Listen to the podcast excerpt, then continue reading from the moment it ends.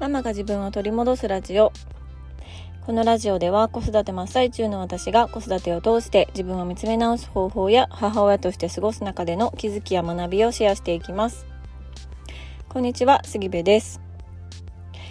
えー、我が家の子供たちはですね特にお兄ちゃんお姉ちゃんなんですがあの何かこう物を作るっていうのがすごく好きなんですよね。うん、であのそれはね幼稚園で結構こう自由に制作の時間があったりとか、まあ、自由遊びの時間がすごく多い幼稚園だったのでその時はね本当に2人ともずっと何かを作っていました、まあ、廃材でねを使って何かを作ったり、まあ、絵を描いたりとかそういうこうおもちゃで遊ぶというよりはこう自分で何かを作るっていうのが本当に好きな子たちなんですよね。であの今もそれは続いていてあの最近ね、まあ、旦那さんが新しい釣り竿を買ったんですよ。そうで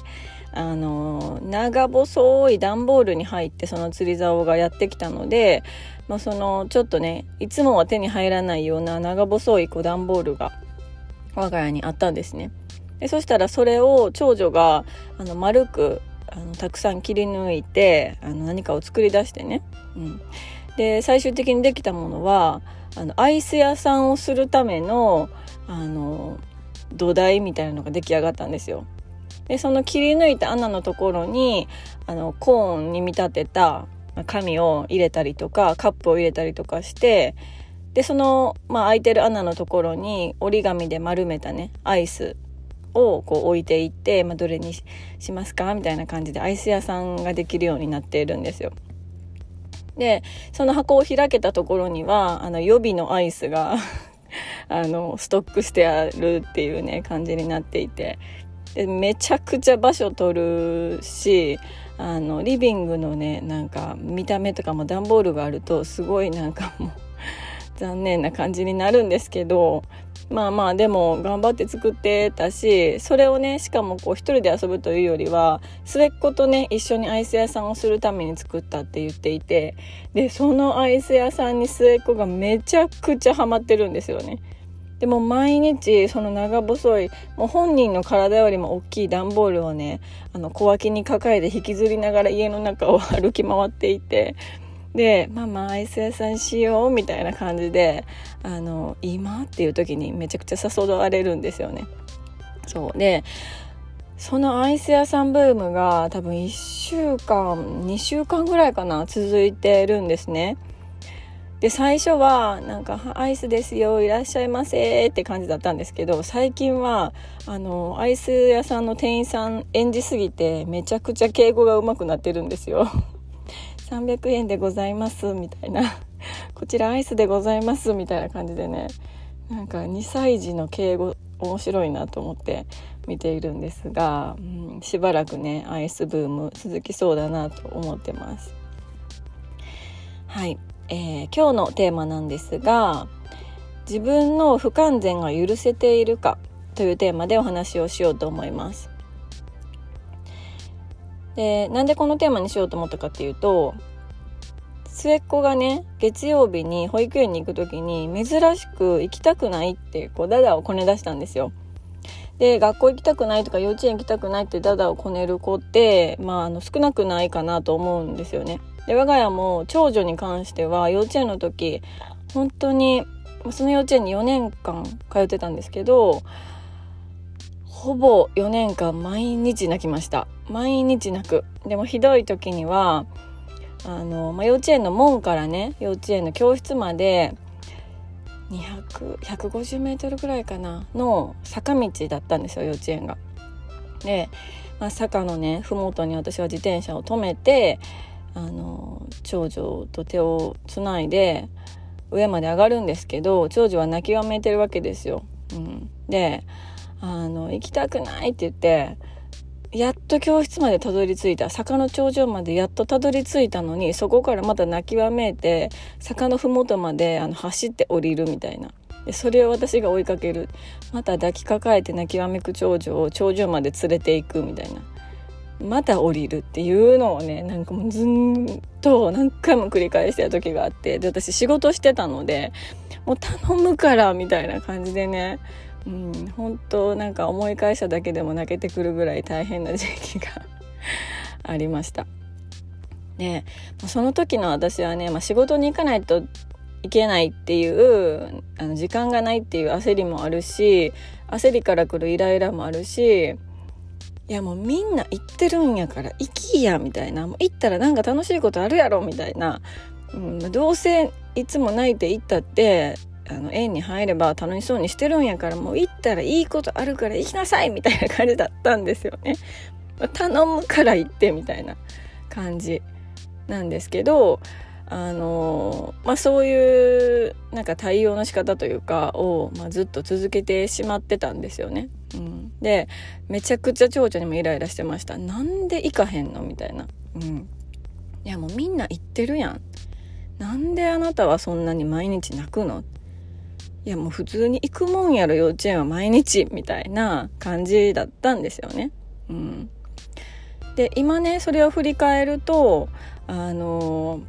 いやママだって私だって嫌なこととかあっても毎日我慢して行ってたし小学校だって幼稚園だってその後の中学校高校だって毎日行きたいわけじゃなかったけどうんいろいろ我慢して嫌なことも我慢してお母さんの言うこと聞いて毎日頑張ってたのからいやそんなん幼稚園幼稚園行きたくないって何を言っとんねんみたいな感じでね 思ってたんですよね。そうだからそういう言葉が出てきてたし無理やりにこうなんか行かせないといけない、うん、こう休ませると、まあ、それはそれでなんかこう幼稚園も行かせられない親って思われるんじゃないかとかねそういうのもあったのかなと思います。なんですけど、まあ、こうやってこう自分を知るっていうことをしていく中で自分の弱さとか、まあ、白か黒じゃないグレーな部分っていうあの部分をね自分の中に見つけたりとか、うん、自分が今までこれが自分だと思っていたけれどもそれはあくまでもこう自分の理想の自分であってずっとそれを演じ続けてきたってことが分かったりとかした時になんか、そういう不完全な部分を私もめちゃくちゃ持ってるんやってことを、こう、ちゃんとこう、受け入れることができた時があったんですね。で、それを受け入れられたら、子供たちがこう学校に行きたくないとか、保育園行きたくないとか、なんか今日は気が進まない、うん、宿題する気が進まないとか、何かこう、ちょっとモヤモヤするって言っていることに対して、イライラすることがねすごく減ったんですよ。うん、なんかまあ当たり前よねって思ったりとかまあママでもそういう時あるから子供たちは余計にそんな日があってもまあ当たり前かって思えたりとか、うん、なんかまあいつも頑張ってるからそういう日があってもいいかって思えたりとかするようになったんですよね。うん、できっと私は子供の時から自分自身で自分のことをそういうふうには思えなくて頑張らないといけないとかあの頑張るしかないとかこううん思ってたんですよね、うん、逃げるという選択肢を知らなかったというか、うん、もっともっと頑張らないといけないこうでないといけないっていうのを自分であの決めつけていたなっていうのを振り返ると感じます。であのこれがね全然こういやそんなん子供だって嫌な時あるし子供が嫌嫌って言ったらそれに対して優しく対応してあげられてるよっていう方はもうもちろんお母さんの中ですごくたくさんいると思うんですよね。で私が出会ってきたあのママ友っていうのは本当になんか素敵な方が多くってそういうもう冷静にね落ち着いて子供の対応されている方がすごいなんか多いなって感じたんですよ。うん、全然イライラしてないなって感じることが多くて。でそういうお母さんを近くで見ているとああ私はできてないのにとか思っちゃったりとかしてね、うん、またこう悪循環みたいなことも起きたりもしてました。うん。なので、まあ、子供自身が変わったかどうかっていうよりも本当にこれに関しては私の子供に対する見方が変わったとか考え方が変わったとか自分で自分の見方が変わったっていうのがすごく大きな、あのまあ、原因の一つなのかなっていうのをね思います。だからこう自分自身の弱さとか不完全さっていうのを許してあげることが子育てのイライラをこう減らすことにつながったりとかまあ、あの子育てだけじゃなくっても夫婦関係、うん、旦那さんに対するイライラをこう少しでもこう減らすことにつながるなっていうのをねものすごく感じております。はい、えー、今日のテーマは「あなたは自分の不完全さを許せていますか?」というテーマでお話をしました最後まで聞いていただきましてありがとうございます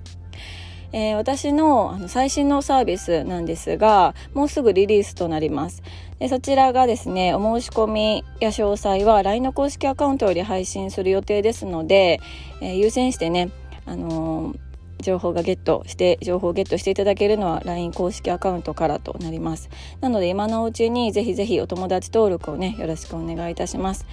でこのラジオの意見や感想ご質問などもその LINE 公式アカウントよりメッセージを送っていただけますのでぜひぜひご利用いただければ嬉しいです。では最後まで聞いていただきましてありがとうございます。今日も素敵な一日になることを願っております。